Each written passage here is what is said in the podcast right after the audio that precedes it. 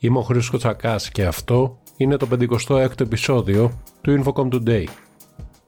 Σύμφωνα με στοιχεία που έδωσε τη δημοσιότητα Eurostat, η Ελλάδα με 18%, η Αυστρία με 17% και η Τσεχία με 15% ανέφεραν τα υψηλότερα ποσοστά ανθρώπων που ανακύκλωσαν τα παλιά κινητά ή smartphone τους το 2022, ακολουθούμενες από τη Δανία και αρκετές χώρες που βρέθηκαν κοντά στο 12%. Πολωνία, Ισπανία, Ιρλανδία, Βέλγιο και Ολλανδία. Η Κροατία με 32% και η Ολλανδία με 24% ανέφεραν τα υψηλότερα ποσοστά ατόμων που έδωσαν ή πούλησαν το παλιό τους τηλέφωνο σε κάποιον άλλο. Η σταθερή αλλά άνηση πρόοδος στη συνδεσιμότητα φέρνει στο προσκήνιο τις ανισότητες του ψηφιακού χάσματος και αφήνει πίσω ανθρώπους που βρίσκονται σε χώρες χαμηλού εισοδήματος, σύμφωνα με στοιχεία της Διεθνούς Ένωσης Τηλεπικοινωνιών, ITU, για το 2023. Η ανάλυση δείχνει ότι οι σταθερές ευρυζωνικές υπηρεσίες αντιπροσώπευαν πάνω από το 80% της παγκόσμιας διαδικτυακής κίνησης το 2022. Ο όγκος της κίνησης στα σταθερά ευρυζωνικά δίκτυα υπερεύει κατά πολύ εκείνων από τα mobile broadband.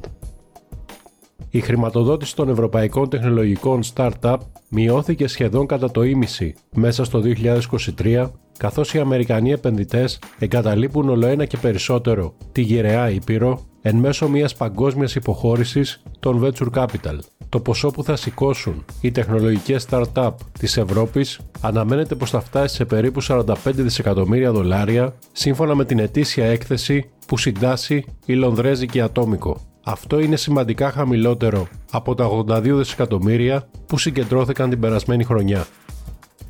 Οι Ηνωμένες Πολιτείες, η Βρετανία και άλλες 16 χώρες υπέγραψαν αυτό που περιγράφεται ως η πρώτη αναλυτική διεθνή συμφωνία για την ασφάλεια της τεχνητής νοημοσύνης, πιέζοντας τις εταιρείες να δημιουργήσουν AI συστήματα που είναι secure by design.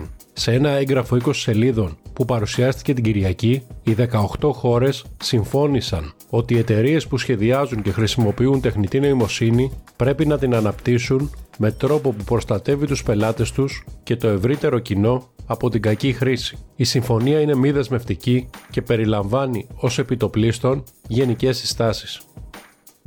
Το Ευρωπαϊκό Συμβούλιο έδωσε το πράσινο φως για το νέο Data Act, το οποίο προβλέπει εναρμονισμένους κανόνες σχετικά με τη δίκαιη πρόσβαση και χρήση δεδομένων. Ο νόμος υποχρεώνει τους κατασκευαστές και τους παρόχους υπηρεσιών να επιτρέπουν στους χρήστες τους, είτε εταιρείες είτε ιδιώτες, να έχουν πρόσβαση και να επαναχρησιμοποιούν τα δεδομένα που δημιουργούνται από τη χρήση των προϊόντων και των υπηρεσιών τους. Επιτρέπει επίσης στους χρήστες να μοιράζονται αυτά τα δεδομένα με τρίτους. Το Infocom World 2023 που έρχεται με κεντρικό μήνυμα Diginvest in Greece New Horizons στις 14 Δεκεμβρίου θα φέρει στο προσκήνιο την πρόοδο και την κοινοτομία στον τομέα των τηλεπικοινωνιών, της πληροφορικής και ευρύτερα της τεχνολογίας. Φέτος, το συνέδριο θα βρεθεί στο σταυροδρόμι του παρελθόντος, του παρόντος και του μέλλοντος, καθώς συμπληρώνονται 30 χρόνια κινητής τηλεφωνίας στην Ελλάδα, αλλά και 25 χρόνια του συνεδρίου Infocom World. Μάθετε περισσότερα και πραγματοποιήστε την εγγραφή σας στο infocomworld.gr.